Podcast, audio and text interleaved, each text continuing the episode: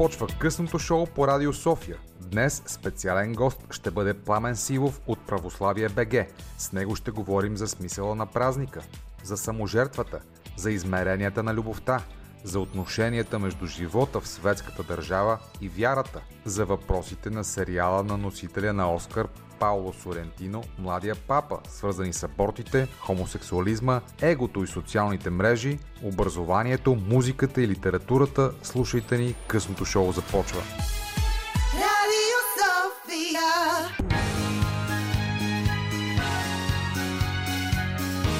Радио София. Късното шоу с Даниел Ненчев.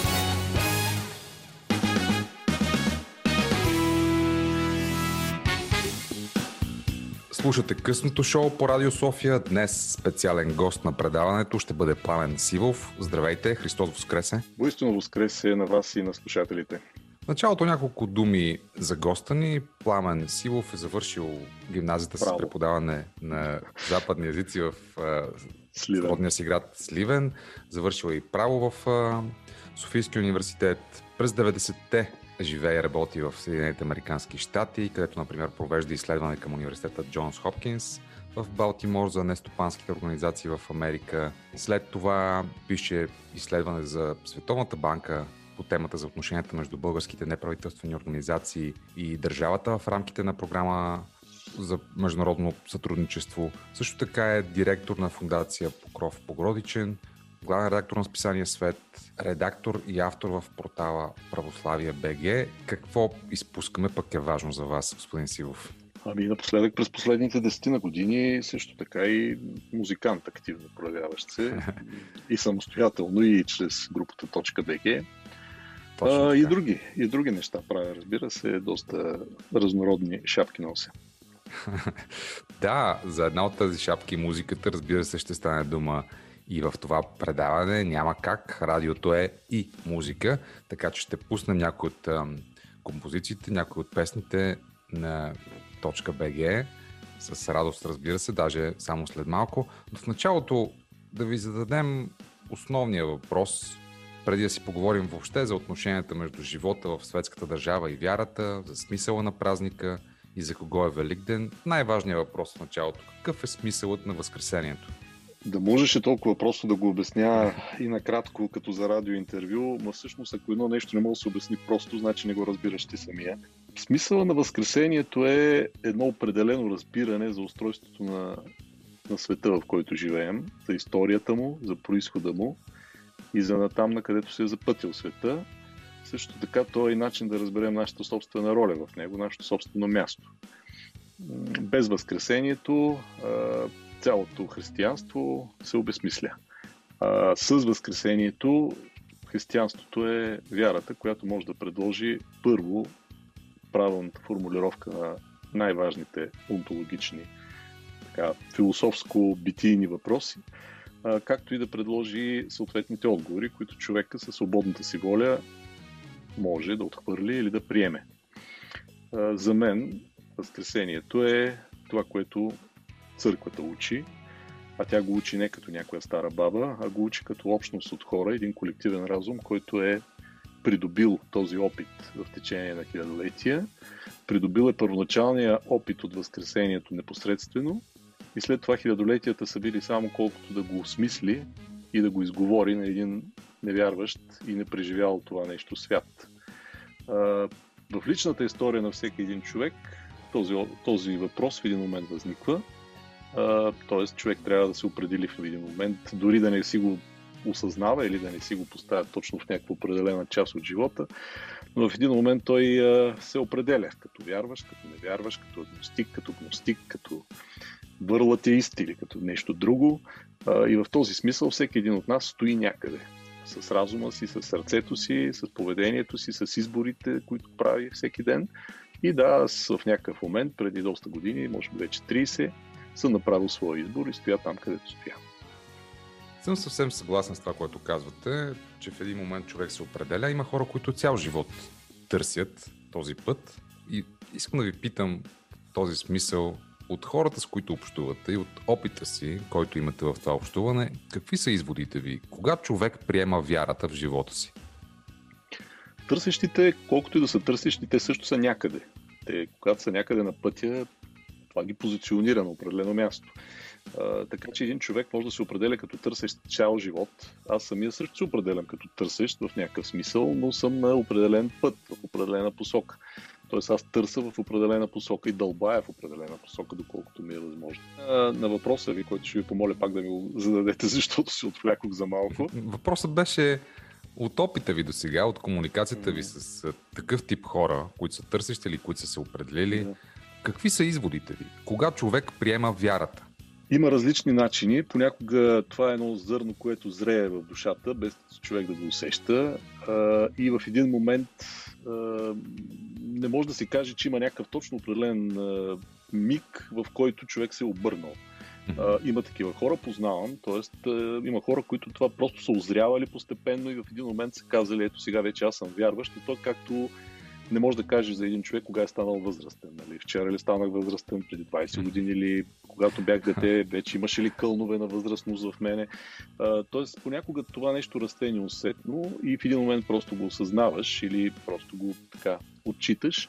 Понякога обаче обръщането е драматично събитие, еднократно, определяемо точно във времето. При мен е някаква смесица от двете.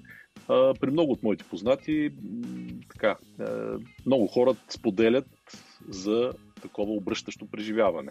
То е по-характерно за не толкова за православната духовност, такова обръщане, по-скоро за протестантските общности, където почти всеки протестант ще каже, ето аз на тази дата, на еди кое си час, аз повярвах, аз се обърнах, аз коленичих и приех Христос и така.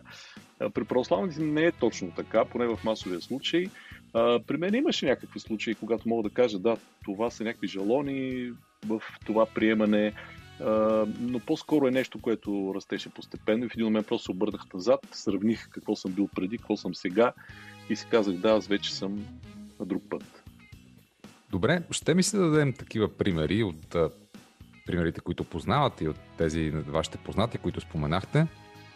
Но преди това ме направихте много приятно сравнение между хората, които се обръщат към вярата и порастването. Когато отиваш, ставаш възрастен в един момент, но не знаеш точно в кой, той, кой е този момент. Защо всъщност е важно това сравнение според вас? Ами защото а, истинското преживяване на вярата започва от момента, в който не просто си интелектуално убеден в това, което си прочел в книгите, или си чул някой да ти каже, или си чул на някоя проповед, т.е. не интелектуалното съобразяване с факта, че това съм приел, че да, има една сила, която е лична, която е личност, която съществува от времето и пространството, която е трансцендентна в философския смисъл а, и която е а, свята в богословския. А, нали, всички тези неща човек може да си ги прекара през ума, четейки, разсъждавайки и така нататък. Обаче това интелектуално знание не струва нищо, или по-скоро няма отношение към личната ти вяра, ако не коленичиш в един момент, вътрешно или външно, а, и се обърнеш към тази личност с ти, с така, второ лице единствено число, а, в която възникват два отделни субекта в едно отношение. Твоя субект на малки индивид и мега индивида или така свръх индивида, който е Господ.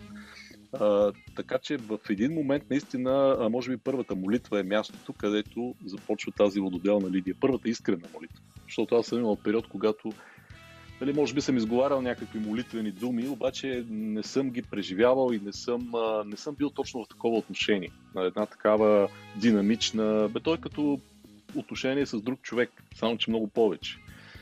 А, така че, когато започне личното отношение, тогава започва вярата когато лич, личното взаимоотношение с Бога, където ти си имаш своята индивидуалност и където осъзнаваш и усещаш с цялото си същество, с всичките си косъмчета по гърба, че има една друга личност, спрямо която ти а, си коленичил и с която общуваш.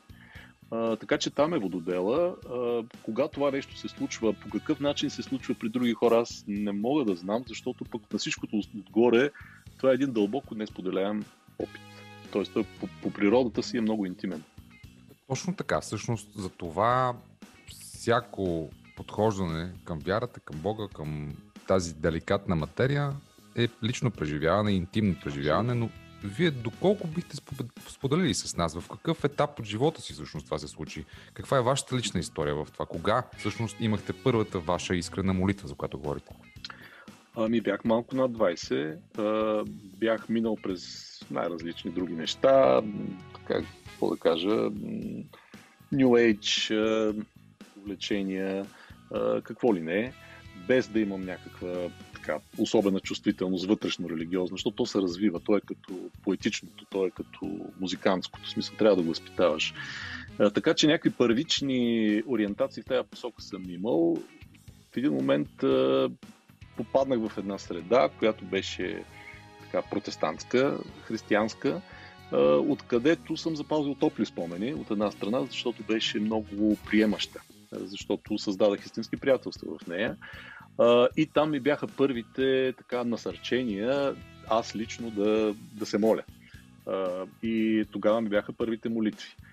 След това обаче се запознах и с православието, пак чрез четене на книги, чрез така лично ходене в църквата, разсъждаване и така нататък. И в един момент разбрах, че тия двете неща не са много съвместими в един човек. И си дадах сметка, че ме влече към източното християнство, към православието. И тогава вече попаднах в съвсем други среди, в сред други хора, с други отношения, с други текстове, с други символи, с друг език. Този език, за да го освоиш, за разлика от предишния ми опит, протестантския, се изисква усилия. Е, но това усилие е много оправдано и много уместно е, и много логично. Е, когато човек реши да учи чужд език, примерно френски, той ще си вземе учебници, ще ходи на курс, ще положи усилия, ще каже аз днес примерно 2 часа ще отделям за това, ще си вземе късата да си пуска в колата съответните упражнения, да повтаря, ще гледа филми и така нататък, докато влезе в тази езикова атмосфера по същия начин човек освоява и езика на, на християнството, а, с потапяне в него, чрез общуване, а, чрез четене, чрез упражняване в всички смисли на тази дума. А, така че а, усилието, да, има един евангелски текст, Царството Божие насилници го грабят. Това не означава, че някакви разбойници влизат в Царство Божие, че хората, които полагат усилие, те получават достъп до тези благодатни дарове на вярата. Тоест на малко лично усилие, което да върне обратно на Бога това, което Той ти е дал като благодат при първоначалното преживяване на вярата. Тоест първите стъпки, първата молитва винаги е много така възвишена, много истинска, много искрена и така нататък. Обаче човек не може да остане там. Трябва да продължи. И първите преживявания, които се дават, са много насърчаващи, но след това вече има един етап на така едно отдръпване, при, кои, при което човек е оставен на себе си да направи той следващата стъпка. Той е като в любовно отношение малко. Да, а Паралелите много, са много. Много посоки всъщност дадохте в това ви изказване.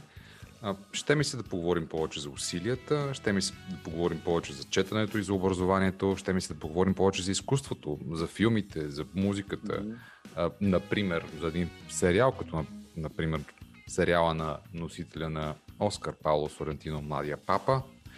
Но преди това ми се ще да пуснем една от вашите песни и тя се казва Велик ден. Музика Красимир Парванов, текст Иван Ненков в изпълнение на точка БГ. Какво може да се каже за тази песен преди да я чуем? Това е песен от нашия албум Фонтан в дъжда, който излезе преди 2-3 години. Ние сега имаме нов албум. Иван Ненков, автора на текста, е много познат, без да може би да му знаете името вие слушателите и вие, но той е автор на много любими песни, които всички знаем, без обаче да знаем кой е автора на текст. Например, Ах морето на Тони Димитрова е по негов текст. Както и много-много да. други, но той е един прекрасен поет и този текст, това стихотворение всъщност се превърна в една много хубава песен, която Краси Първанов направи музиката, ние в точка БГ, аранжимента и запис. Великден да я чуем. Сякаш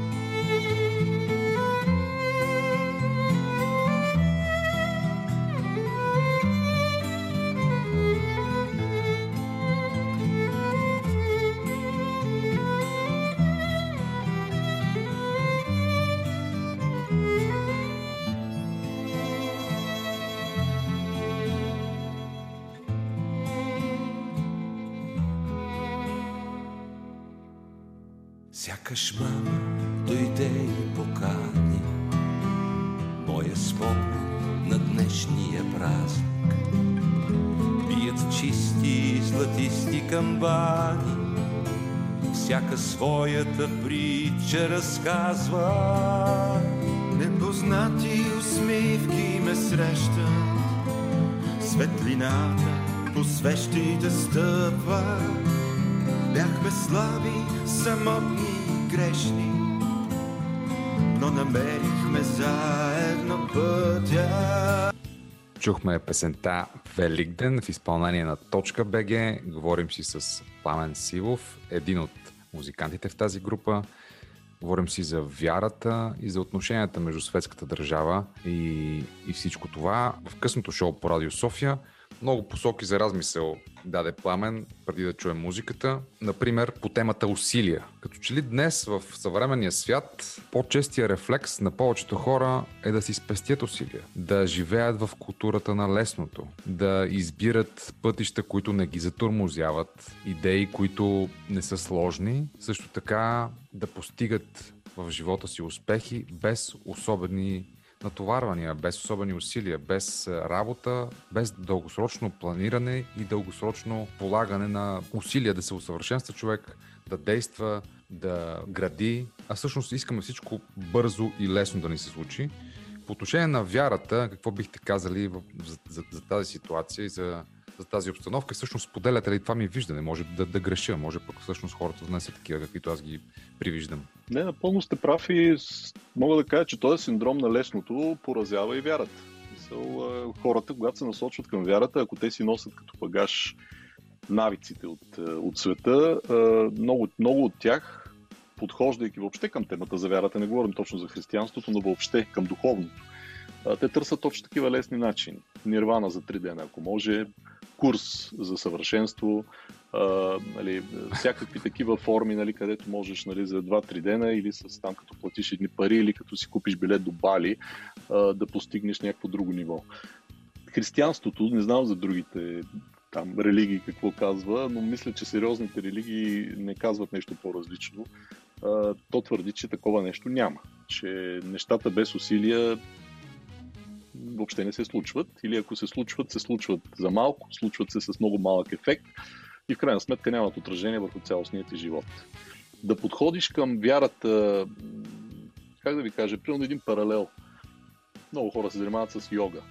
И те казват, това е нали, една практика, която мен ме зарежда, тя е здравословна, тя нали, физическото ми състояние подобрява и така нататък, но нали, човек ако се зарови малко повече, ще види, че тази практика има някаква духовна основа. Нали. Происхода е такъв, че всяка асана, която се практикува, тия пози, имат връзка с определено индийско божество, с определени религиозни практики и така нататък. И когато един човек се хване да ги практикува за здраве, без да навлиза в духовния им смисъл и духовните измерения, е, все, е, е същото като все едно да, да вземеш от православието жеста на прекръстването и да кажеш, аз сега, понеже това много ми развива мускулите на тая дясната ръка, ще го практикувам, нали? А, да. нали долу-горе в, в същата посока. Тоест няма, а, няма ли някаква задълбоченост, няма ли сериозно намерение, а, нещата са същите, както в една посредствена връзка. Такава между половете нали, запознавате се, една приятно прекарана вечер или нощ и с това нещата приключват. Но всъщност всеки един малко по-зрял човек знае, че смисъла на връзката е човек да преодолее егото си, човек да преодолее така, слабостите си, да приеме другия такъв какъвто е, ако щете да, да, достигне до там, да започне да живее заради него. Това е вече висшият пилотаж. По същия начин и във вярата. Вярата говори за една много сериозна лична връзка, нищо друго. Нищо по-малко обаче, също така.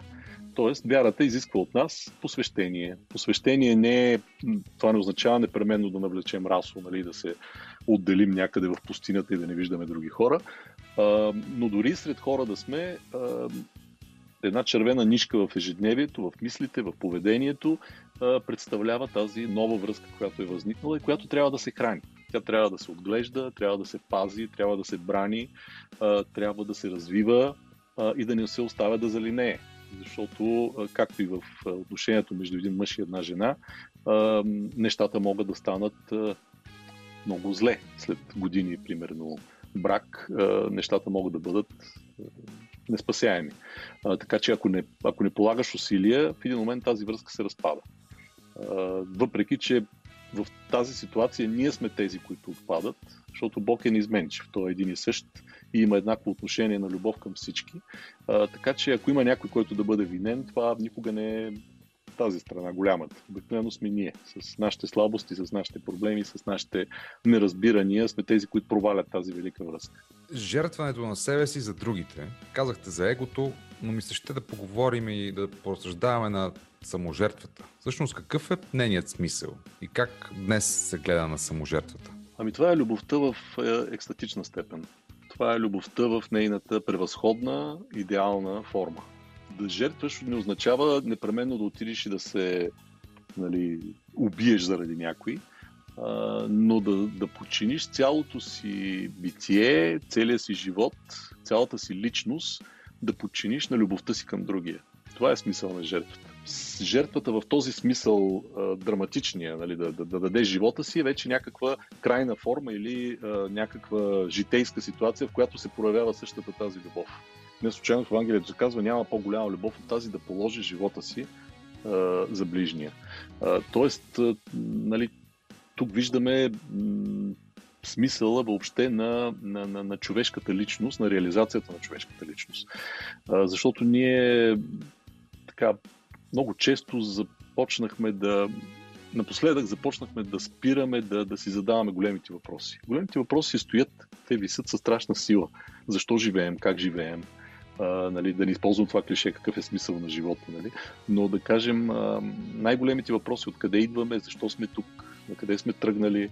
А, любовта в тази своя ипостас, в тази, твоя, в тази своя а, висша форма на, на, на саможертвата дава отговора точно на този въпрос. Човек става личност единствено в отношението си за другия. Едно дете, едно бебе, ако го отделиш от а, човешко общуване, ако то не вижда лицето на майка си, ако не чува гласа на, на хора около себе си, ако бъде ограбено от всички видове сенсорни възприятия през първите още а, минути или месеци на живота си, а, то няма да развие тия мозъчни връзки, които го правят човек, които го правят съзнат, съзнателно човешко същество. А, дори науката го казва, т.е. науката психология, науката неврология казва, че човек се актуализира, става човек, става човешко същество единствено чрез отношението си с другия. Вярата казва същото. Вярата казва, ние ставаме истински хора единствено в любовта, единствено в отношението на любов с другия. Тази любов, разбира се, има много измерения. Гърците не случайно са имали най-малко пет думи за любов. Има агапи, което е така приятелската любов, има ерос, нали, има филия, която е друг вид любов. А, така че а, любовта има много лица, но има един източник. И християнството се занимава с източника. Така се е случило. Просто, че християнството се занимава с източника на всяка любов, на която другите любови, малките ни любови, в които ние плуваме всеки ден, успешно или неуспешно, тези любови са само отражение, бледо, копие или подобие на тази голяма любов, която е любовта към Бога. И ако ние намерим източника, намерим път към източника на голямата любов, ние ще можем да развиваме или да поддържаме, или да растем, или да бъдем успешни във всички други видове любови, във всички видове други връзки, които имаме, социални, лични и така нататък. Но... И тук и саможертват. Ако стигнем до края, ние трябва да сме готови да кажем пред себе си, че в крайна сметка ближният е този, който ме определя. Ближният е този, който ме оправдава. Ближният е този, който ме осмисля. Това е, оттам тръгва саможертвата. Иначе няма как да стане саможертва. Но ще ми се да подходя и аз лесно към всички големи въпроси, които зададохте. Защо, къде, откъде идваме, на къде вървим, какъв е смисъл на живота. И всъщност лесният отговор на всички тези въпроси е любовта. Той не, не е никак лесен всъщност. То там започва пътят, всичко останало. Но да. пътят към него, разбира се, е, е, е всъщност трудната задача. Но това, за което говорим, е все пак има отражение в делата на някой от нас и днес. Ще дам някои примери. Има хора, например, които хранят бедните. С микробуси пълни с храна в определен ден от седмицата, доброволно и със собствени средства, пълнят тези микробуси, организират организация и виждаме върволица от хора, които отиват, за да им бъде помогнато. Днес пък видях видео от метростанция Надежда, символично, в София, която беше оттрупана с козунаци, оставени за хора в нужда. Друг пример. Наскоро прочетох, че 21 декара и половина гора, хиляди дървета, зимен дъб, са обявени за продажба с цел изсичане. Тогава един човек, който се казва Никола Рахнев, решава да купи тази гора. Събира пари, 10-11 хиляди лева, купува я и я спасява от изсичане – Доколко според вас тези примери отпращат към изначалния жест на саможертвата? Всеки един акт на правене на добро е частен прочит на голямата тема за любовта. Това ми е най-краткият коментар. А иначе по-дългия, абсолютно всяко добро дело получава своето оправдание а, от християнска гледна точка. А, защото а, истински доброто дело християнството не се интересува толкова от външната форма, забележете. То не се интересува колко са декарите, човека колко пари е платил, колко души точно днес сме нахранили. Тоест, ние нямаме такъв проектно ориентиран подход, нали, където имаме целева група, индикатори за успех и така нататък. Християнството интересува от, от, от човека, който го прави. Тези, които го получават, не толкова. Но човека, който го прави, се интересува доколкото, доколкото той го прави по правилния начин. Когато човек е с правилната нагласа, той го прави без да очаква нищо в замяна. Той го прави заради другите, най-вече, а не заради себе си, защото има благотворители, които го правят за да ги снимат камерите, защото пък това ще им допренесе за някаква политическа кариера или имидж или така. докато истински благотворителният човек не се интересува от публичност. Или дори да има публичност, то му личи просто, че не го прави заради това. А, и също така а, има един такъв, а, една такава сцена в Евангелието за една вдовица, а, която пуснала в там касичката на храма, грубо казано, а, някаква много малка, много дребна монета. Но това било всичко, което тя, тази жена, имала в този момент. Тоест, жертвата се измерва не в нейните размери, а в пропорционалното и отношение към това, което ти можеш да отделиш. Защото ако си много богат, имаш примерно, да знам, 2 милиона, това, че си дал 200 лева на някой, не е кой знае каква голяма заслуга. Ако си обаче много беден и имаш 100 лева до края на месеца и от тях дадеш 50 лева за нещо, което смяташ, че трябва да бъде подкрепено, това е огромно дарение защото християнството, Бог, църквата гледа на това а, като на наистина на висша проява. И затова казвам, ние не се интересуваме от, от обема. Интересуваме се от това, което става вътре в човек. Дали той наистина откъсва нещо от себе си, защото това е смисъл и на жертвата, и на даряването, и на благото дело, и на, на добрите дела въобще. Да откъснеш нещо, ма наистина да го откъснеш от себе си. Наистина да жертваш нещо защото а, дребните жертви да похвърлиш стотинки на някой не е точно жертва. Нали, това е по-скоро социално приемлив факт, похвален сам по себе си, но той не ти носи кой знае каква духовна полза. Духовна полза носят тия по-големите неща, които не винаги са видими. Нали, те се случват в една, както пише в Евангелието, скритата стаичка. Нали, в тайното място на сърцето. Там стават най-интересните неща, там става и тая голямата среща, за която стана дума в началото. Безкрайно интересния разговор с Пламен Силов ще продължим и след 9 часа. Останете с късното шоу. До 23 часа по Радио София на Българското национално радио звучи късното шоу. Днес специален гост е Пламен Силов от Православие БГ. Ще включим анкета за смисъла на празника след малко. Ще поставим на масата за обсъждане културата на лесното и трудния път на вярата – ще обсъдим егото и социалните мрежи. Ще говорим за вярата, преди всичко музика.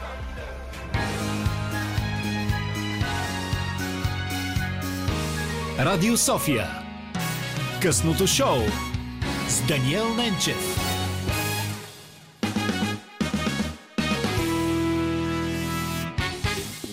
Слушате късното шоу, продължаваме разговора с Пламен Сивов. Време е да пуснем и в циркулацията на нашето предаване анкетата, която направи Таня Марковска по повод Великден.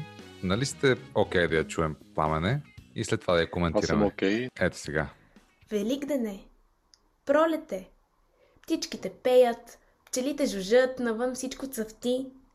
По традиция в полунощ ние, православните християни, честваме Възкресението на Исус Христос и ще се поздравяваме още 40 дни с Христос Воскресе и воистина Воскресе.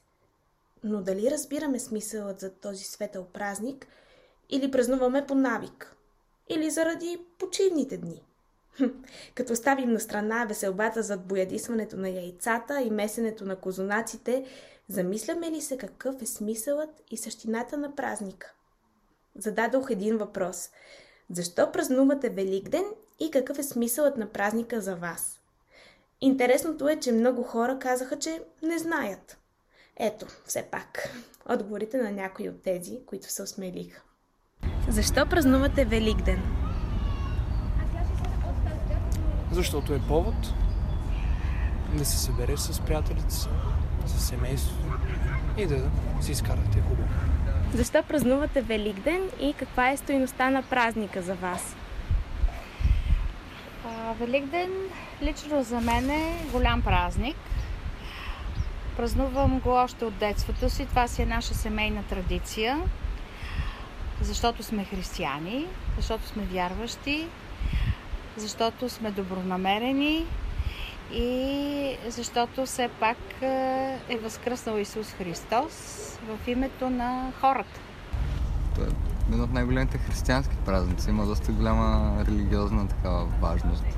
Но мисля, че го празнувам по-скоро заради традицията да се празнува. Не толкова заради нещо, което чувстваш вътрешно. Ами, не, реално не, по Великден става преповдигнато. Нека се става такова по-свято, такова по-благо. Бих могъл да го кажа. Даже понякога е така ходя си паля тем за свещички и се ги вземам там от първия от полунождец. Просто е така, вече съм религиозен или нещо. Е, за мен този празник е уникален. Защото е голяма емоция да бладисваме яйца, особено така в миналото, когато дечицата ми бяха по-малки. Щастието беше огромно да приготвяме боите, да ги шариме с, по различен начин, а, след това да обикаляме църквата, да се помолиме на Господ за повече вяра, за повече любов между хората, най-вече за здраве и също да видим кой, кое яйце е бурак. Кой ще бъде най-здравият член на семейството да, да. през годината. А, така че всяка година аз си празнувам а, Великден а, традиционно, дори с а, печено агне, с козунаци, един път месени, друг път купени, няма значение, но си спазваме традицията. За мен Великден е най-светлият християнски празник, не само заради чудото на Христовото възкресение, а и защото се случва през пролетта, когато всичко се ражда отново в човешкия живот, започва един мини ренесанс. На Страстната седмица гледам като време, в което преосмисляме постъпките си, време, в което да се смирим и прочистим духовно. Велик ден вече е денят, в който радостта, любовта, светлината и доброто възтържествуват. Тогава се събираме на празничен обяд с близките си. Какъв е символът и стоиността на Козунак? Козунака е много хубаво нещо.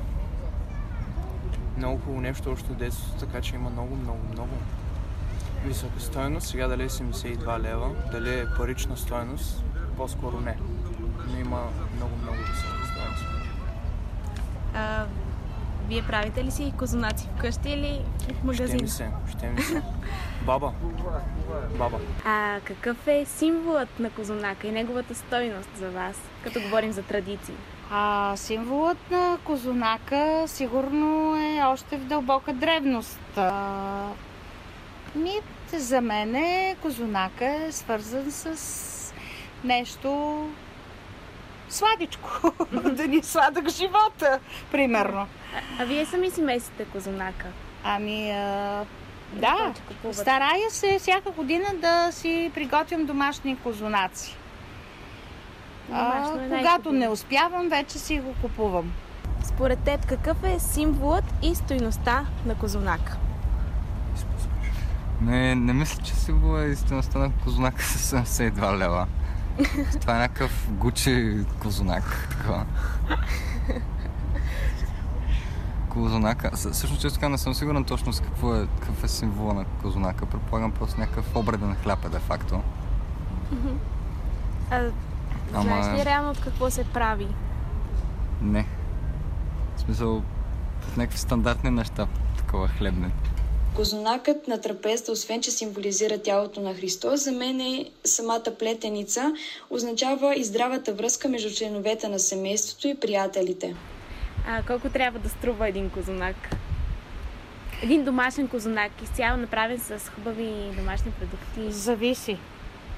А, зависи от а, качеството, зависи от а, какви продукти се използват, а, колко, какво е количеството, нали, какъв ще бъде козунака, а, дали ще бъде с някакви сухи плодове, екзотични, дали ще бъде с стафиди, дали ще бъде с шипков мармалад, с а, шоколад или просто класически.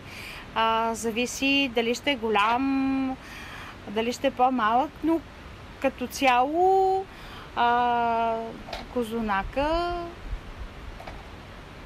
си е козунак. Не мога да кажа определена цена. Всъщност, според мен той си няма цена. А, хубаво е да си почитаме празника и да си хапваме козунак, а, за да сме здрави, за да пребъдем. Това е. Еми, това беше от мен.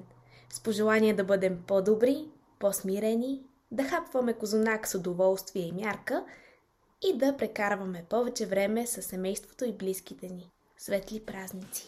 Добре, чухме анкетата на Таня Марковска. Хубаво е сега да обсъдим някои от посоките в нея. Например, някои хора празнуват заради ритуалите. Чухме и по-смирените хора, за които Великден има голяма духовна стойност през целия живот. Имаше и такива, които казаха, че просто им става по-свято и по-благо и някакси Великден има и практична стойност. Вие как гледате на тази анкета на, на събраните от Таня възгледи на хората? Ами да, всеки намира своята причина да, да празнува или да не празнува, защото има и такива, които не празнуват, които са твърдо против такива неща.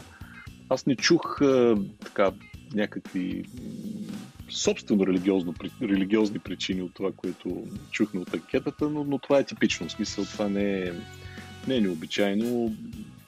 Всъщност много малко хора реално се интересуват какво точно празнуват и са им напълно достатъчни тия общите формулировки, нали, че Христос е възкръснал, че това е семейен празник и така нататък. Нещата за мен са малко по, по-различни. Когато аз празнувам, аз си мисля за други неща. Възкресението е абсолютният център на християнската вяра и ако човек се определя като вярващ, той знае, че без възкресението тази вяра е безсмислена. В цялостната така, цялостното устройство на света, в християнския светоглед, нещата стоят така. Целият този безкрайен свят, познат и непознат, с цяла, целият обмен на всички галактики, звездни купове и така нататък, които можем да наблюдаваме в момента, а, има един происход, който науката казва, че е в определена точка във времето и пространството. Така е теорията за големия взрив не е нищо друго, освен научната формулировка на идеята за начало, преди което е нямало нищо. Същото казва и християнството. Бог, Бог твори от абсолютното нищо, той е отвъд и извън видимия свят и създава света в един определен момент избран от него, извън времето. едно от творенията в този свят е човека, което Господ възлюбва. Това е така любимото творение, не заради друго, а защото то носи в себе си черти, които са присъщи на самото божество, на самата божествена природа. А, душата. Душата е тази, която ни оприличава на, на Бога. И това същество обаче в историята на, на света м- прави един погрешен избор в самото начало. А, след своето създаване прави един погрешен избор и отпада от това общуване с Бога. Така наречения първороден грях, грехопадението. Това повлича след себе си една вселенска катастрофа, която има отражение и до наши дни. А, и коя в последствията от която ние носим. Обаче Бог в голямата си милост не оставя човечеството да, бъде, да остане до безкрайност в това паднало състояние и за да се възстанови първоначалното единение, се налага нещо много особено, нещо, което го няма в другите религии като понятие, като схващане. Самото божество, самия Бог, който е неизследим, трансцендентен, абсолютен, неизразим, т.е. отвъд всички наши представи, отвъд всички наши понятия, решава да приеме човешки образ, човешка плът, което е всъщност чудото на боговъплъщението, т.е. слизането на Господ на земята в човешки вид. Това е всъщност личността на Исус Христос, който е изцяло човек и изцяло Бог. Той е изцяло човек, за да може изцяло ние да можем да се идентифицираме с него и изцяло Бог, за да може да извърши това вселенско спасително дело, което извършва. За да може да ни освободи от смъртта, която е дошла след грехопадението, като естествено последствие от е, това скъсване на връзката с, с Бога, той приема това човешко естество и сам се подлага или сам бива оставен да бъде разпънат или да бъде убит, за да може да изцяло да преживее тази смърт, изцяло да я освои, защото той като Бог не познава смъртта, той не е създал, тя е резултат от нашите действия като човешки род и съответно чрез това, това си действие, чрез това разпятие, което ние а, така преживяхме а, преди няколко дни, а, той всъщност поема в себе си тази човешка смърт в нейните метафизични измерения. Но понеже е Бог, тази смърт няма място в него и той възкръсва. Тоест, чрез акта на възкресение тази смърт е победена. Това казва християнството. Смъртта е възприята от Бог, доброволно, съответно победена, вътре в него, в естеството му тя бива унищожена и той възкръсва. И тогава вече всеки, който изповядва Христос, т.е. има тази връзка, за която стана дума в началото на разговор, има тази връзка на любов и на общуване пълноценно с източника на, на живота и с победителя на смъртта, сам той получава тази възможност за възкресение. И сам той получава тази възможност за, за безкрайен живот, за, за безсмъртие, което ни е обещано на всички. Нали? Но тъй като ние все още сме в този свят, който носи последствията на греха, това възкресение ще се случи в един бъдещ период, пак по, по думите на Евангелието. Така че ние не празнуваме просто някакъв празник, защото има козунаци, защото е много хубаво и защото така са правили бабите ни, а защото става дума тук за, за неща и за събития и за значения с космически, вселенски, възможно най-дълбок и най-съкрушаващ смисъл. И нещо, което има отношение към мен самия към моята вечна съдба, към моята вечна дилема дали ще живее или дали ще умра. Дали ще живее вечно или ще бъда мъртъв вечно. А, така че нещата са пределно сериозни, за да ги сведем до козунака или да ги сведем до хубавите преживявания около масата. А, и независимо дали искаме или не искаме, а, тази дилема стои пред всеки от нас и пред цялото човечество. И не е случайно раждането на човека, който прави всички тези неща възможни, е началото на нашето летоброене. Там е вододела, историческия вододел въобще на човешката история. Оттам нататък нещата са едни, оттам назад са други. И ние, които живееме от тази страна на, на, тази, на този вододел исторически, имаме тези избори. Можем да правим тези избори. Тези преди новата ера не са ги имали. Или не в тази форма. Но не, ние, които живеем в новия, новия свят, в новата ера, тези, които имат достъп до християнската блага вест, нали, защото тя благата вест е тази, че всички тези неща, които казах, че а, Бог съществува, че Той ни възлюби, че Той умря за нас, възкръсна а, и чрез вярата в Него ние имаме също достъп до това спасение, до този вечен живот, който Той самия носи в себе си.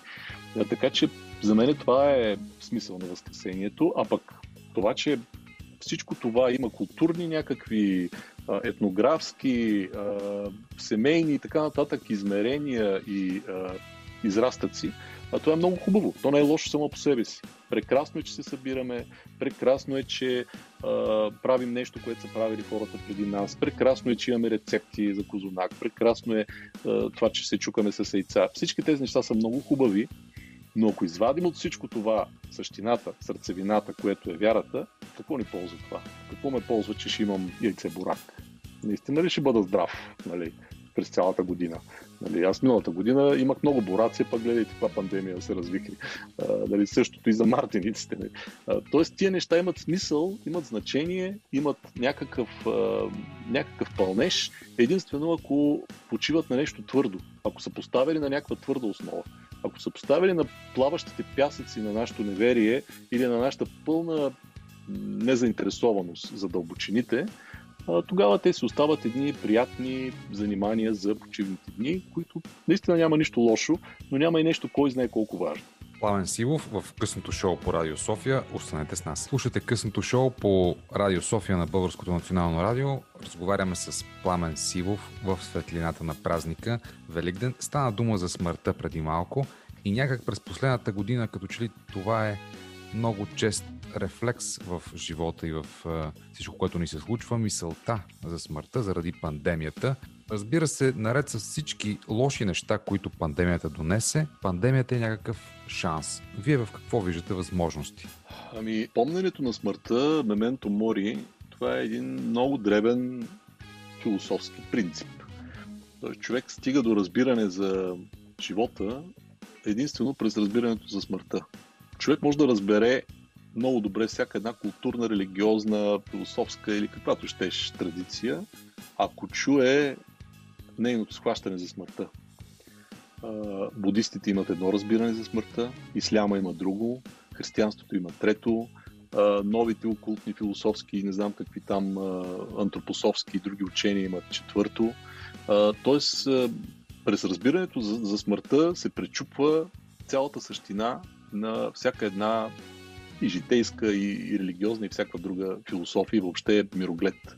Това, че през последната година бяхме в един режим на повишена видимост на смъртта сред нас. А, имаше периоди, когато Фейсбук а, така, стената ви в Фейсбук приличаше на някаква стена за некролози. Много хора си отидаха. Така е. И а, всъщност това ни дава възможност да видим колко крехко е всичко, колко се крепи на ръба през цялото време как само един невидим вирус е достатъчен, за да, за да помете цяла всичките ни иллюзии за, за стабилност, за благоденствие, за, за устойчивост на, на нещата, кои, в които вярваме и в които плуваме ежедневно и в които смятаме, че изчерпват изобщо цялото ни битие и съществуване. А, в един момент влиза смъртта, влиза с ритник а, и ти трябва да се съотнесеш към това. И има различни стратегии за справяне с това съотнасяне има така героична стратегия, има страхлива стратегия, има а, непокиска стратегия, има всякакви стратегии. А, вярата, според мен, предлага най-реалистичната стратегия, защото тя не отрича смъртта, тя не казва, не казва смъртта е иллюзия, тя не казва смъртта е а, просто преход към нещо много друго, много прекрасно, приятно и така нататък. Напротив, християнството казва смъртта е скандал. Смъртта е безобразна, смъртта е грозна, смъртта е неприемлива, смъртта е е отблъскваща и е, представлява някакво напълно е, отвратително състояние на битието. С християнството не се опитва да пудри смъртта по никакъв начин. Може това да бъде доказано чрез и библейски цитати по всякакъв начин, но фактът е този. Християнството не отрича смъртта, но то осмисля смъртта като, а, като една последна така, последен завърших на поредица от избори, които сме правили. И в крайна сметка въпросът за християнството не е как да, да избегнем смъртта, защото тя е неизбежна. Тя ще ни се случи на всеки един от нас. Какво ще се случи след това? И там вече е акцент. Тоест, резултат от нашите избори тук, докато сме живи, ще има отражение върху вечната ни съдба след това. И това става не по силата на някакъв злонамерен или зъл или отмъстителен бог, а по силата на а, духовните закони, които действат а, долу-горе със същата сила, както природните закони на гравитацията. Едно нещо пада на Земята с определено ускорение, не защото Земята много го иска, а защото такъв е природният закон. А, и точно тази константа трябва да бъде приложена. По същия начин и по отношение на нашите избори, които ни водят към вечна смърт или към вечен живот, действат същите природни закони. Те са духовни закони, но те са също създадени закони и те също са точно толкова обективни, колкото и природните, обективно съществуващи. И в фолклора, в пословиците, в поговорките се процеждат понякога а, така, някои откровения от тия духовни закони, нали, каквото правиш, то ти се връща, а, нали, всички тези неща, те са интуиция за нещо много по-дълбоко. Но ето, пандемията ни дава възможност да се замислим върху а, крехкостта на нашето съществуване и върху а, така, какво правим ние по този въпрос. Как живеем? Живеем ли правилно? Живеем ли така, че в един момент да, да дадем добър отговор пред себе си и пред висшата инстанция? А, и а, ако няма хубави други неща покрай тази пандемия, то поне това не може да, да и се отрече, че оголи и изолира този въпрос по един много радикален начин. Тоест, може всичко друго да казваме, да вярваме или да не вярваме, да мислиме за световните заговори срещу нас и така нататък, за намаляването на населението, за Бил Гейт, за 3G, за не знам кой прав, кой крив, за вакцини. Обаче този въпрос си стои всъщност в дълбочина. Това са въпроси, които по някакъв начин касаят основната тема какво правя аз със собствената си смърт, с идеята за моята смърт, която е абсолютно неизбежна, както става ясно и както е. Нали, ние го знаем и по принцип, но сме склонни да го маскираме и да табуизираме, така, да, да слагаме някакво табу върху тази тема в ежедневието си, за да може да, да живеем по-лесно и по-весело. Но в един момент тази веселба отпада и ние сме така поставени в ситуация принудителна да даваме отговори пред себе си. Не всички дават, разбира се. Някои продължават да маскират, с титанични усилия, но, но според мен според мен това е. Това е смисъла на тази пандемия. Много радикален, но ние без радикалност, без радикализъм няма как да, да стигнем до това. Много радикален повод да поставим важните неща на правилните места. Добре, ще ми се да поговорим още малко за смъртта, колкото и разбира се на пръв поглед това да е стряскаща и тежка тема, тя всъщност осмисля живота и за това задаваме а, въпроса за смъртта. В крайна сметка фактите показват, че еволюцията, цивилизацията, образованието, мира, сътрудничеството между хората са направили така, че днес в света да умират най-малко хора от цялата човешка история от човешка ръка. Днес има най-малко войни от цялата история на света. Също така, днес хората умират повече от преяждане, отколкото от глад. Има един, един друг аспект на смъртта. Има различни течения, научни най-вече, трансхуманизъм или чисто биотехнологии и медицина, които говорят за смъртта на смъртта, за отлагане на смъртта, за, за момент, в който ние ще можем да избираме всъщност колко да живеем. Вие как гледате на тези въпроси?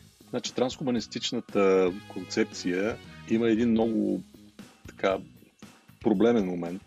Представете си един свят, в който всеки може да избира да, да бъде безсмъртен или да избира колко да живее. Нали, има различни, разбира се, школи. Ни казват, това ще бъде с а, прехвърляне на съзнанието на някакъв друг носител, не е биологичен. А, други казват, не е биотехнологичен, напреднат до толкова, че ние ще можем да подменяме непрекъснато органи, тъкани и така нататък до безкрайност. Един от големите проблеми всъщност на, на трансхуманистичната концепция е, че преодолявайки смъртта по технологичен начин, аз не казвам дали това е възможно, принципно или не, но казвам, че чисто принципно погледнато, преодолявайки смъртта в един абсолютен порядък, ние ще закрепим и ще зациментираме а, някои от нещата, които смъртта понякога милостиво отнема. Например, злото. Представете си, че Хитлер имаше достъп до такива технологии. Представете си, че всички са трапи, всички нали, лоши хора в човешката история имаха достъп до тези технологии. Сега не се ражда, не се ражда по-малко лоши хора. Тоест, съотношението добри-лоши или въобще способността ни да творим зло не е по-малка. Това, че чрез цивилизационни методи сме успели да овладеем някои от най-яростните така, прояви, вие знаете, че винаги сме на ръба на, на ядрено унищожение. Така че това, че последните 50 на години нещата са се разминали без световен конфликт, не означава, че утре няма да избухне нали, такъв конфликт от такъв мащаб, че нали, другите да не се сторят детска игра. А, така че едно от, а, дай да не го казвам положителните неща на смъртта, но едно от милостивите последствия от смъртта е, а, че тя отвява както доброто, така и лошото от човечеството. И когато ние решим да правим трансхуманистични проекти, независимо по какъв начин, трябва да сме готови да приемем, че ще закрепим, ще зациментираме и ще увековечим не само добрите неща, но ще увековечим и лошите, които така, всеки един индивид носи. И това може да има ужасни последствия. Защото колкото и да е страшен един диктатор, колкото и да е страшен един сантрап, един убият, сериен и така нататък, т.е. колкото и страшно да е така, индивидуалното проявление на злото в един конкретен човешки живот, в един момент този живот свършва. И смъртта слага край и на доброто, и на лошото. Ако ние кажем, е сега хората ще бъдат безсмъртни, означава, че злото ще бъде безсмъртно и ще започне да се трупа. И в един момент може да, се, да стане някаква антиутопия от мащаби и така, измерения на кошмара, за които ние не сме си представили дори. Тоест, можем да си представим крайността на човешкия живот, смъртта, като някакъв пазител на доброто. Граница, която пази ами... като в кошара нашите добри дела, така че да не, да не позволяват на вълка да изяде сталото от овце. Да, има и такова тълкуване, че когато смъртта е влязла в света, чрез грехопадението, едно от е, така последствията, разбира се, това по никакъв начин не отменя факта, че смъртта е нещо ужасно, че смъртта е нещо, което е скандално и така нататък.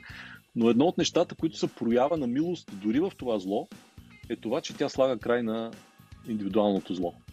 И това е, това е много важно. Мисля, това е нещо, което хората често пропускат. Много интересно. Ще продължим този безкрайно интересен разговор с Пламен Сивов и след като послушаме малко музика в късното шоу по Радио София. Обратно в разговора с Пламен Сивов разговаряме за вярата и всичко около нея, за Великден и всички светски въпроси, които по някакъв начин имат отношение а, с празника и с преживяванията около него но и те са възможност да поговорим за като че ли един от най-значимите въпроси и теми на, на нашия живот.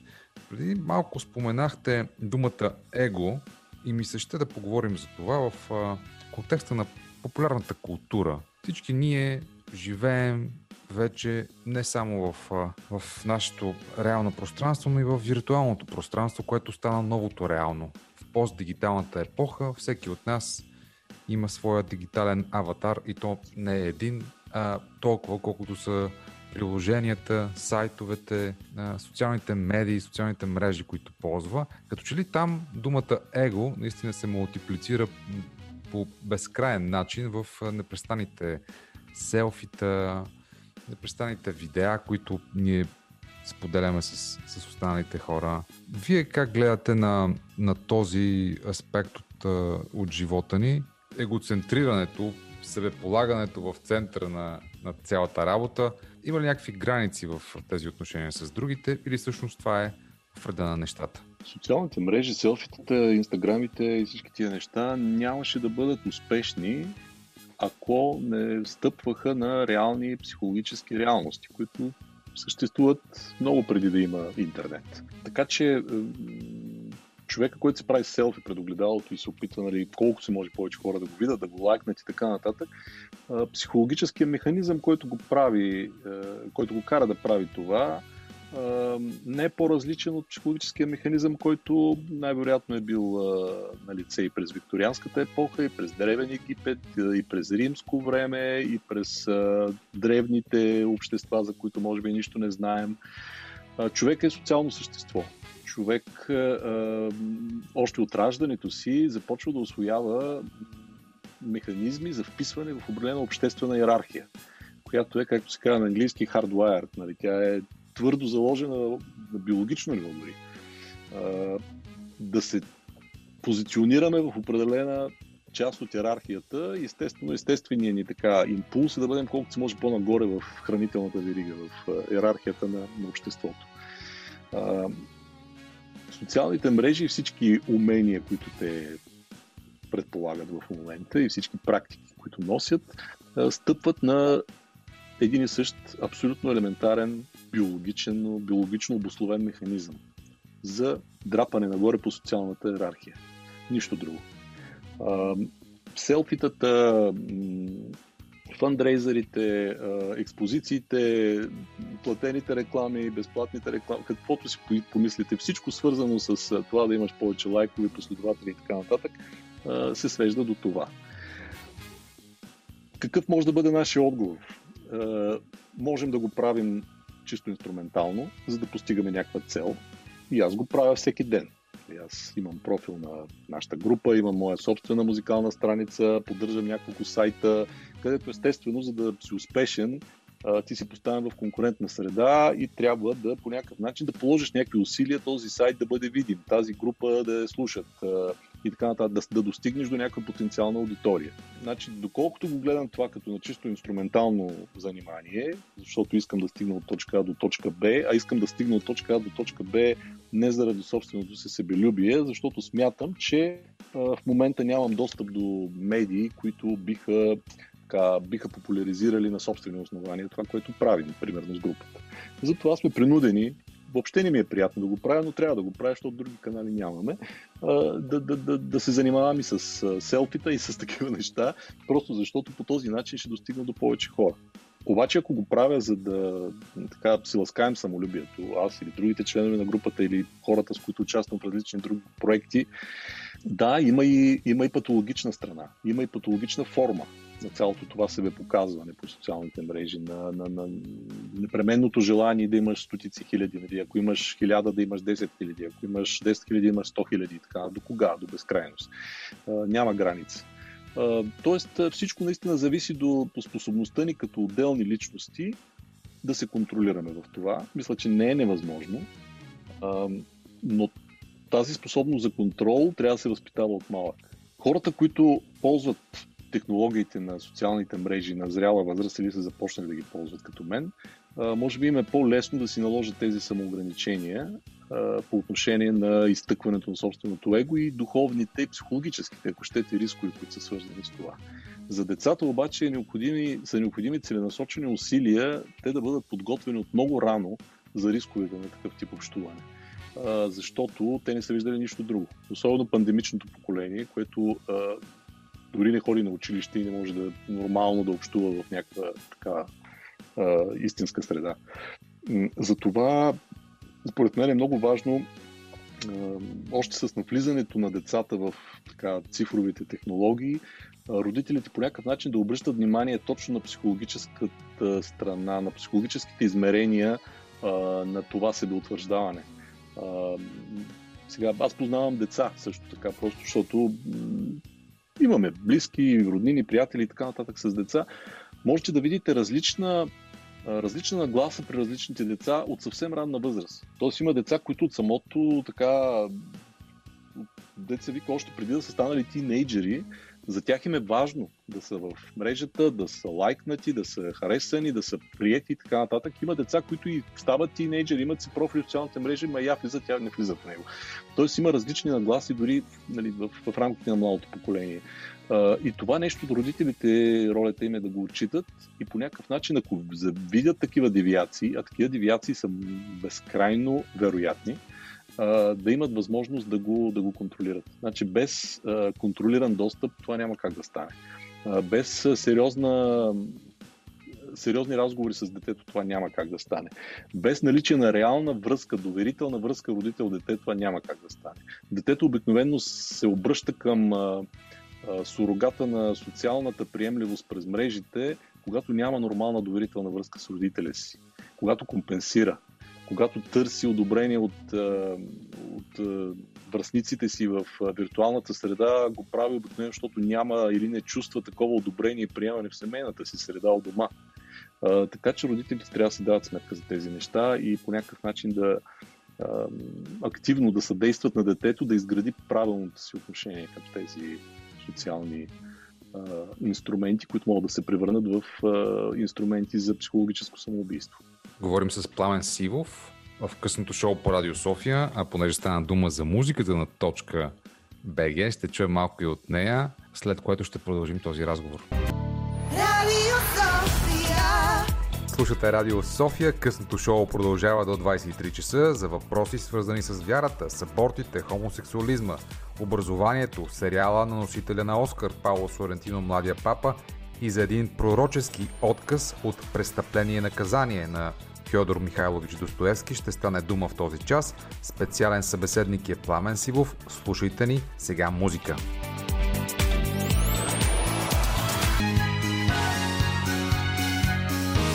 Радио София Късното шоу с Даниел Ненчев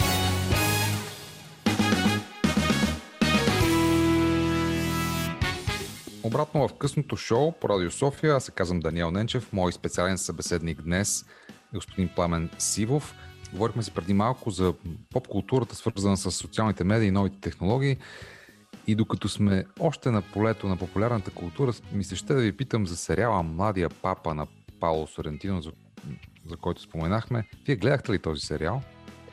Знам за него, знам за какво е, но не съм го гледал, често казано. ами, мога да кажа и защо.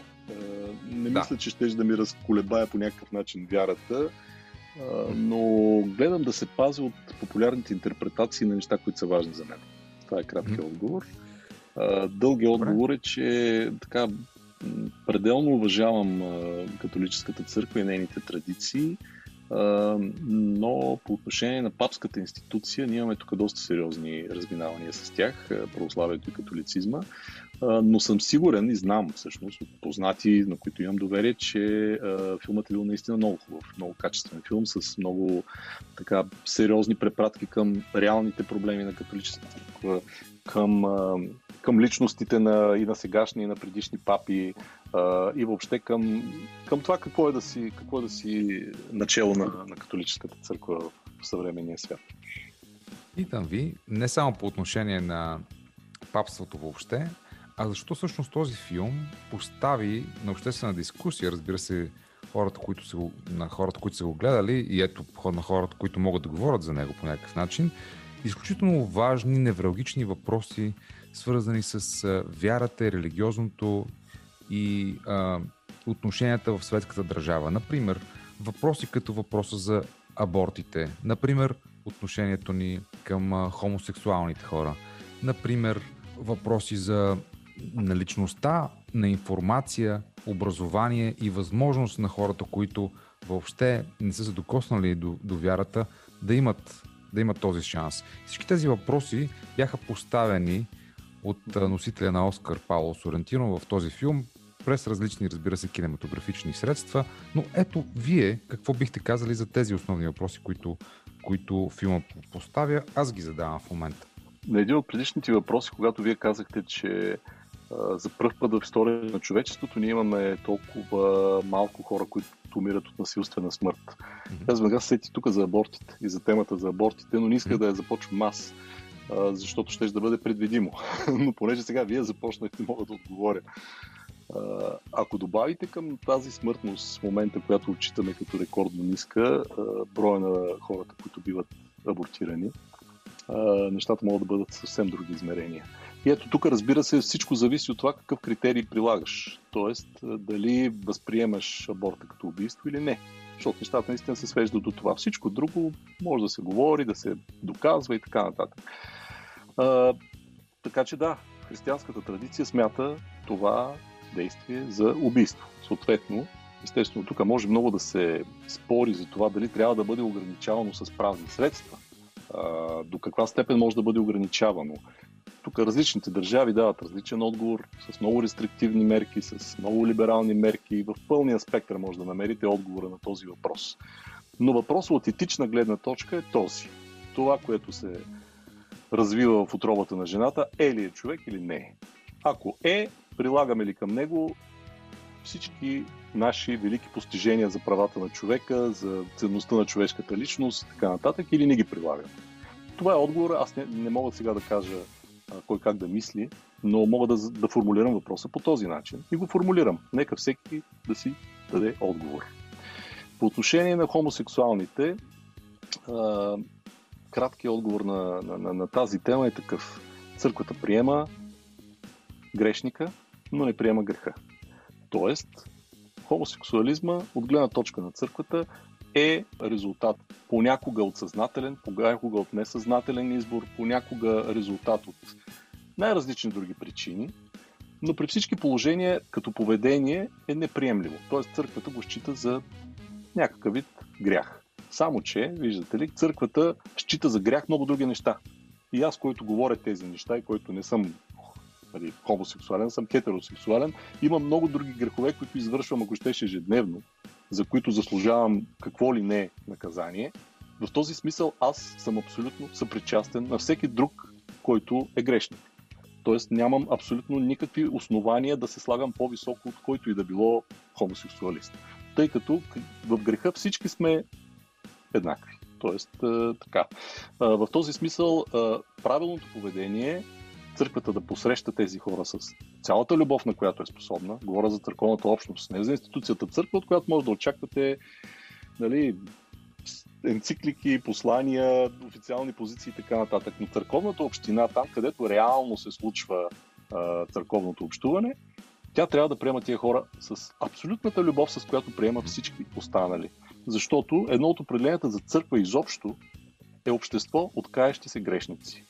Тоест, няма човек в това общество, който да не е грешник и който да не е там, именно защото е грешник. Той, ако е светец, какво да прави в църквата? Той си е свят, той си има директна връзка с Бога, нали, няма никаква причина да ходи на църква или да бъде част от някаква общност.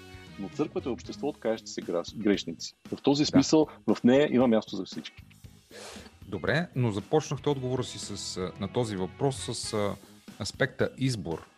Докато, mm-hmm. когато говорим за хомосексуалните хора, за хомосексуалистите, Всъщност, отдавна науката е доказала, че това не са хора, които правят избор, въпреки че разбира се има и такива, а това са просто, ам, да. да речем, девиации от общия случай, в които биохимията на тялото, заради различни хромозоми Хикс, Y в нашето тяло, хората просто имат влечение към съседния към другия пол. Да, има някакви, Или има, знам, че има такива, вариации, има някакви такива а, научни а, мнения, пак бих казал, мнения, защото те биват оспорвани. Както всяко научно мнение, то никога не е, то, да се превърне в аксиома, трябва да мине доста време. Нали?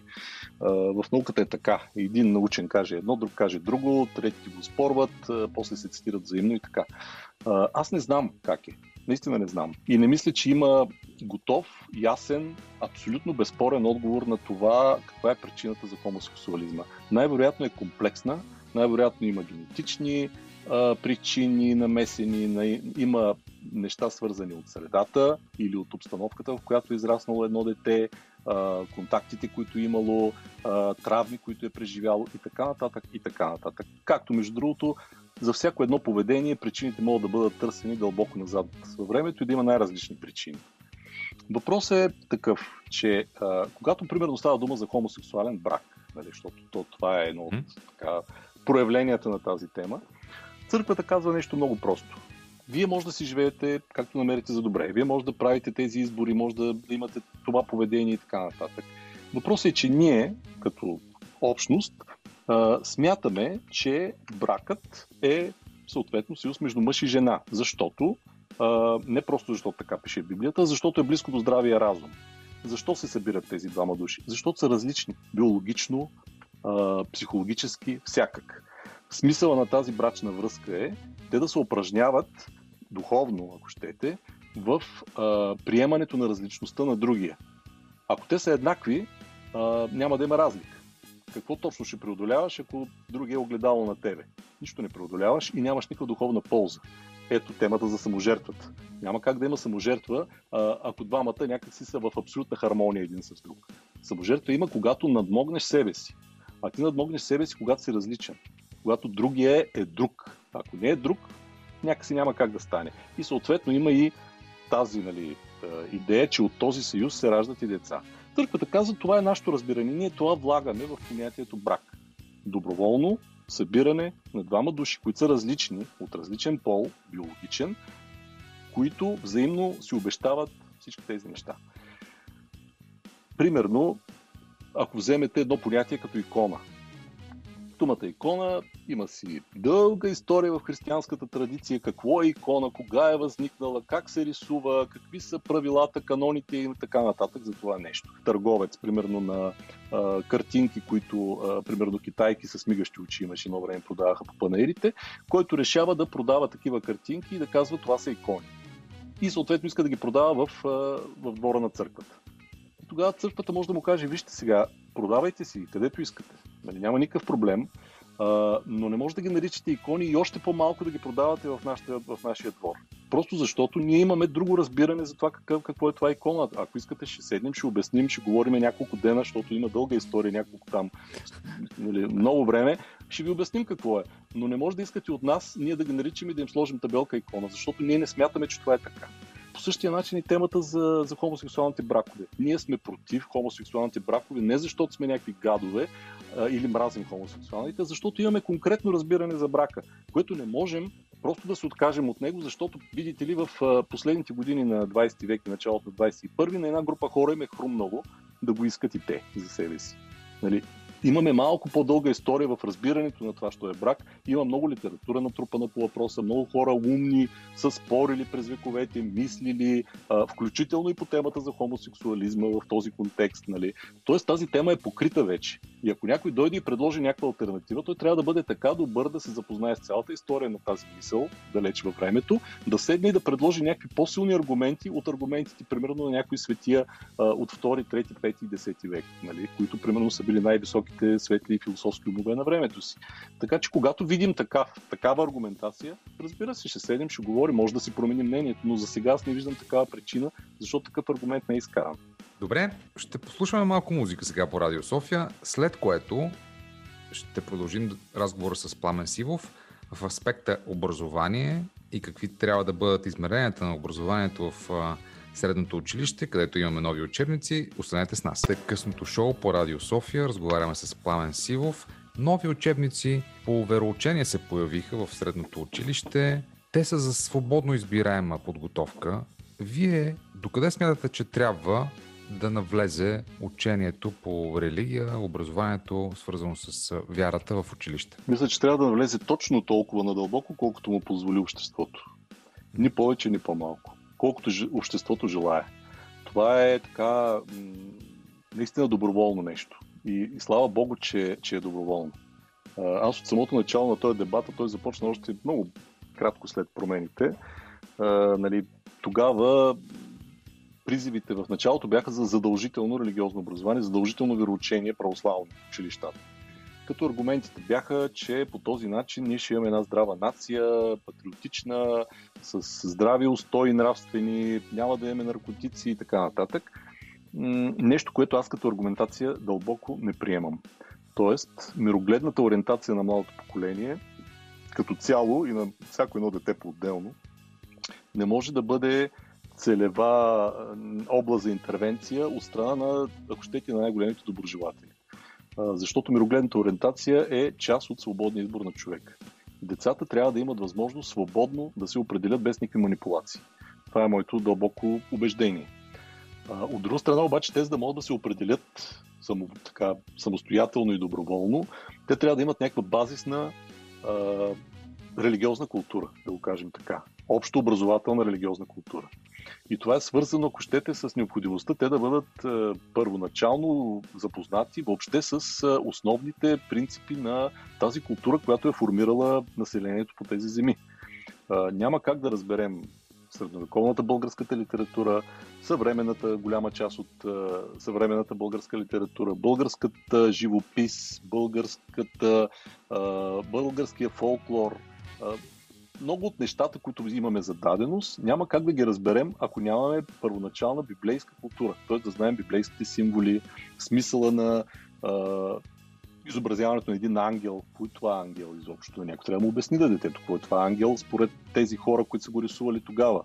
Всяко едно нещо, което може да вземете от литературата, примерно темата за покаянието, темата за греха, нали, това са неща, които изневярата, теми за греха, за, за, за всяко нещо. А, такива морални категории, те идват от, от християнското наследство. И ако един млад човек, халхабер си няма какво означава тая дума като за начало, той няма как да си предаде хубава курсова работа или там класна или контролно, нали? най-малкото. Това е най-малкият проблем. Той няма да бъде оформен като европейски граждани. Тоест той няма да има тази база, а, която прави възможно тук да има някаква въобще висока култура, доколкото има възможност такава. А пък вече той дали ще стане вярващ или няма да стане вярващ, това наистина а, трябва да ограничим, доколкото е възможно, възможността този избор да бъде манипулиран. От това съм сигурен. Тоест този избор трябва да бъде свободен, но той не трябва да бъде ограничаван. И колкото по-дълго продължи това насилствено държане на всичко църковно, на всичко, което намирисва малко на църква и на тамян, да бъде държано далеч от училище, според мен ние губим като общество. Въпросът е кои хора пускаме там, как ги подготвяме и какви резултати очакваме. И според мен в момента тази форма свободно избираем предмет с учебници, одобрени от Министерство на образованието и науката. Тези са много добри учебници в момента. В смисъл, те наистина дават една доста широка перспектива, не подвеждат, не лъжат, наистина дават едни напълно реални знания за това какво стои за всички тези понятия, за тази лексика, за този език, за тази образност – която всяко едно дете, като влезе в Рилския манастир с приятелчето си от Канада, нали, и покаже нещо, то няма да знае какво да каже. А като има тази подготовка, ще може да обясни, ето тук примерно е Богородица, ето тук е Страшния съд, ето тук е еди поне това, минимално. А, така че в това отношение нещата много бавно, но все пак се придвижиха. Въпрос е до каква степен това нещо ще бъде освоено, абсорбирано от масовата култура, нещо, което нали, комунизма изтръгна из корен, т.е. комунизма успя да превърне църковната тема в а, табу а, и да я превърне в нещо мръсно, в нещо нежелано, нещо, което мирише на старо, на умряло, на какво ли не, а, това по-трудно ще се преодолее, защото то се носи от хора от моето, от вашето поколение. А, и се носи така на много дълбоки нива, които, нали, дай Боже, децата след нас вече да са малко по-необременени в това отношение. Споменахте изкуство и култура, затова ми се ще да цитирам списание Лик от преди година на въпроса ще бъде ли друг светът след COVID-19 или постепенно ще възстанови предишния си облик, театралният режисьор Стефан Москов, Теди Москов, отговаря така. Какъв ще е светът, не е ясно и на най-мъдрия, и на най-глупавия, което поставя тези две нива на интелигентност в една категория – Оттам се обесмислят категориите – интелектуалните, моралните, социалните. Днешният свят е омръзнал на Господ, тъй като във всеки от нас има частица от Него, то да си я питаме частицата какво да правим и какви да бъдем, да потърсим Бог в нас и да му припомним, че сме част от Него и че унищожи ли нас, ще унищожи и малко от себе си. Ето това е един друг аспект на, на пандемията, обсъдена от театралния режисьор Теди Москов. Пак ще се върнем на един от първите въпроси, който задавахме в това предаване. Отношенията между нас в условия на пандемия. Как можем да, да подобрим живота и въобще състоянието ни в шанса, който ни се дава, имайки време да разсъждаваме повече, да се обърнем и към духовното в крайна сметка. Аз това, което виждам като едно от най-големите последствия, което за добро или за зло, аз наистина не знам дали за добро или за зло, вече се случва пред очите ни. Това е социалната фрагментация, т.е. Mm-hmm. самоизолацията ни, която ние си наложихме като част от пандемичните мерки, в момента се изявява като една масова тенденция на бизнеси, на всякакви видове контакти човешки в едно общество да минава изцяло в виртуална среда. Home офис. Нали. Ние в момента с вас това интервю го правим по същия начин.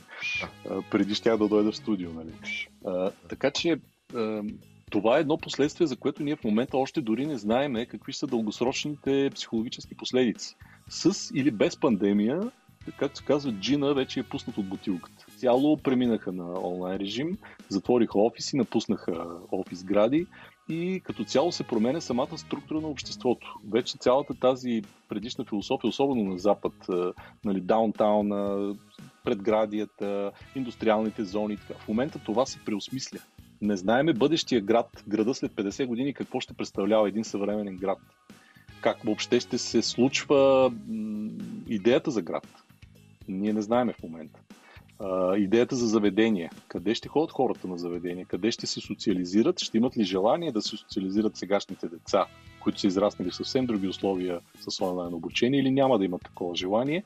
Или ще се социализират само в контекста на собствената си махала там, където живеят? Говорим за реална социализация, а всичко останало ще бъде по някакви онлайн формати.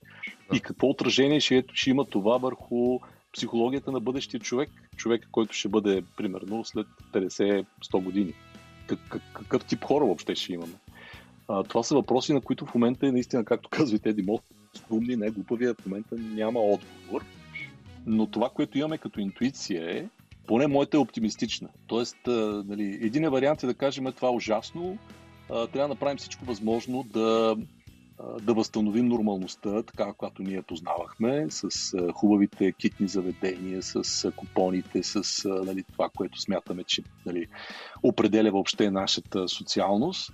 Другия вариант е да кажем, ами това вече е безвъзвратно загубено, това никога няма да се върне. И това е вариант, между другото, това е напълно реален сценарий. Това да не се върне никога, независимо дали ще има пандемия или няма да има. Защото а, бъдещите възрастни, които са сега деца, те няма да имат опит от другото. Те няма да го търсят. Нали, те ще имат своите таблети и ще, ще смятат, че то това е. То, да се социализираш в начало да влезеш онлайн. Останалото време си вкъщи при мама и тати, ако дойде някой комшия или някой изрично дойде у вас на гост. Може би такова общество ще имаме, не знаем.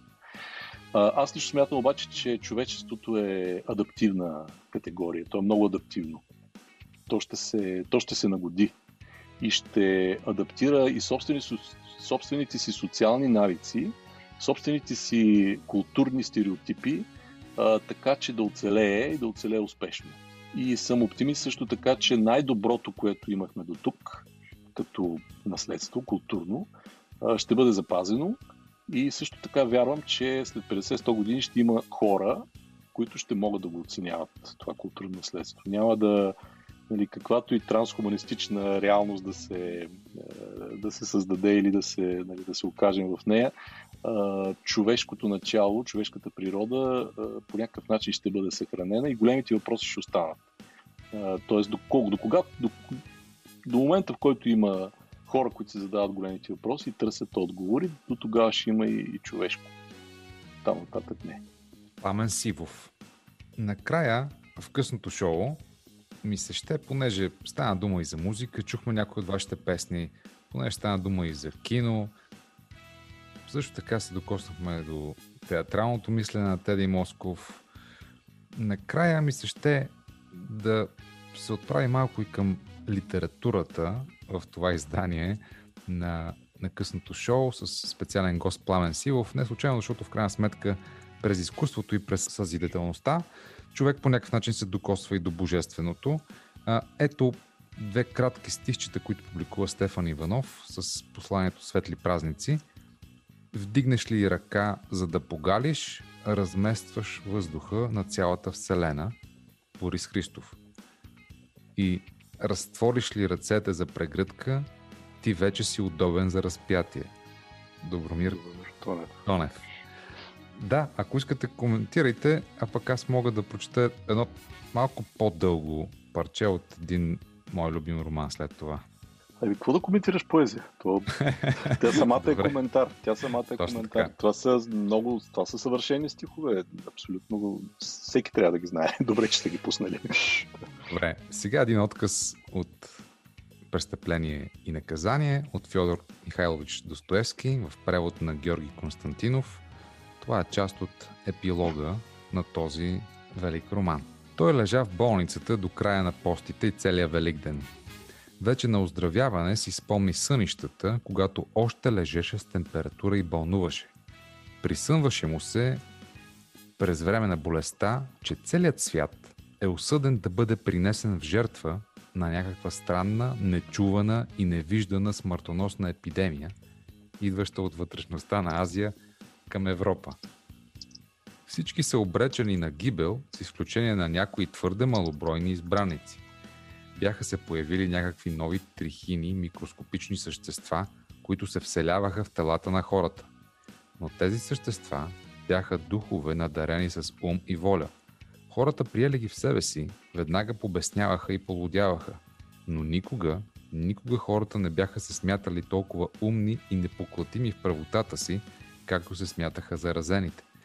Никога не бяха смятали за по-непоколебими своите присъди, своите научни изводи, своите нравствени убеждения и вярвания. Цели селища, цели градове и народи се заразяваха и лудееха. Всички бяха в тревога и не се разбираха. Всеки мислеше, че той е единствен носител на истината – и се измъчваше, когато виждаше другите, биеше се в гърдите и плачеше, кършеше ръце. Не знаеха кого и как да съдят, не можеха да се споразумеят какво да смятат за зло, какво за добро. Не знаеха кого да обвиняват, кого да оправдават. Хората се убиваха взаимно в някаква безсмислена злоба. Събираха едни срещу други цели армии, но армиите, вече в поход, изведнъж започваха сами да се унищожават – Редиците се разбъркваха, войните се нахвърляха един срещу друг, намушкваха се и се колеха, хапаха се и се изяждаха един друг. В градовете по цял ден камбаните биеха тревога, но кой за какво призовава, никой не знаеше, а всички бяха в тревога. Изоставиха най-обикновените занаяти, защото всеки предлагаше свои мисли, свои поправки и не можеха да се споразумеят. Земеделието спря. Тук-там хората се стичаха на групи, споразумяваха се за нещо, кълняха се да не се разделят, но тутък си започваха нещо съвсем различно от това, което току-що бяха проектирали, започваха да се обвиняват взаимно, биеха се и се колеха. Започнаха пожари, започна глад. Всички и всичко загиваше. Епидемията се разрастваше и се придвижваше все по-далеч и по-далеч. В целия свят можеха да се спасят само няколко души. Това бяха чистите и избраните, предназначени да сложат начало на новия човешки род новия живот – да обновят и очистят земята, но никой и никъде не беше виждал тези хора, никой не беше чувал тяхното слово и техния глас. Из епилога на престъпление и наказание от Фьодор Михайлович Достоевски. Това като че ли е силата на голямата литература, да.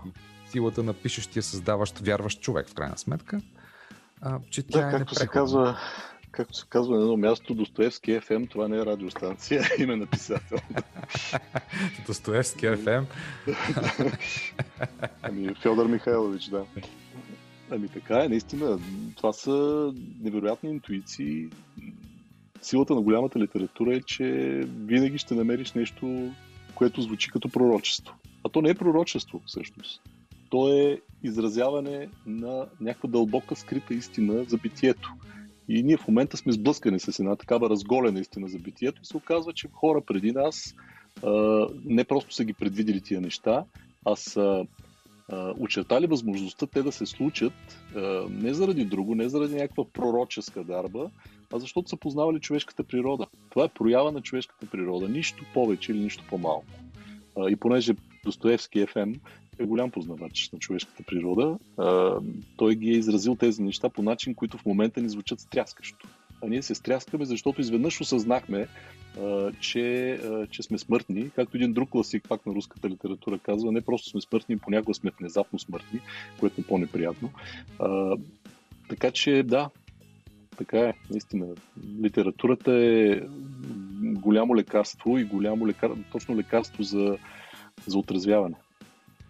Пламен Сивов, как да завършим това празнично издание на късното шоу на Великден, понеделник? Какво бихте казали на всички, които ни слушат в момента? Ами понеделник е началото на новата седмица, нов цикъл, нов период. Светлата седмица е тази обаче. Светлата седмица, непосредствено след Възкресение, това е един период на радост. Та нека тази пасхална радост да не свършва с съботата и неделята на Светлата седмица, а да продължи въобще в живота ни, защото само в една такава радост потопени и тя не е някаква а, приповдигнатост, неразумна, а резултат от дълбоко осъзнаване на вярата, надеждата и любовта.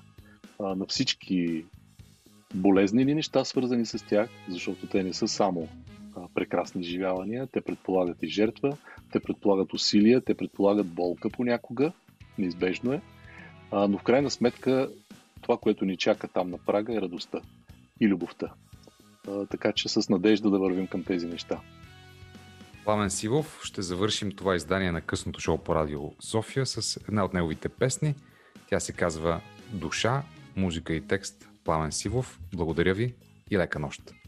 Благодаря ви и аз.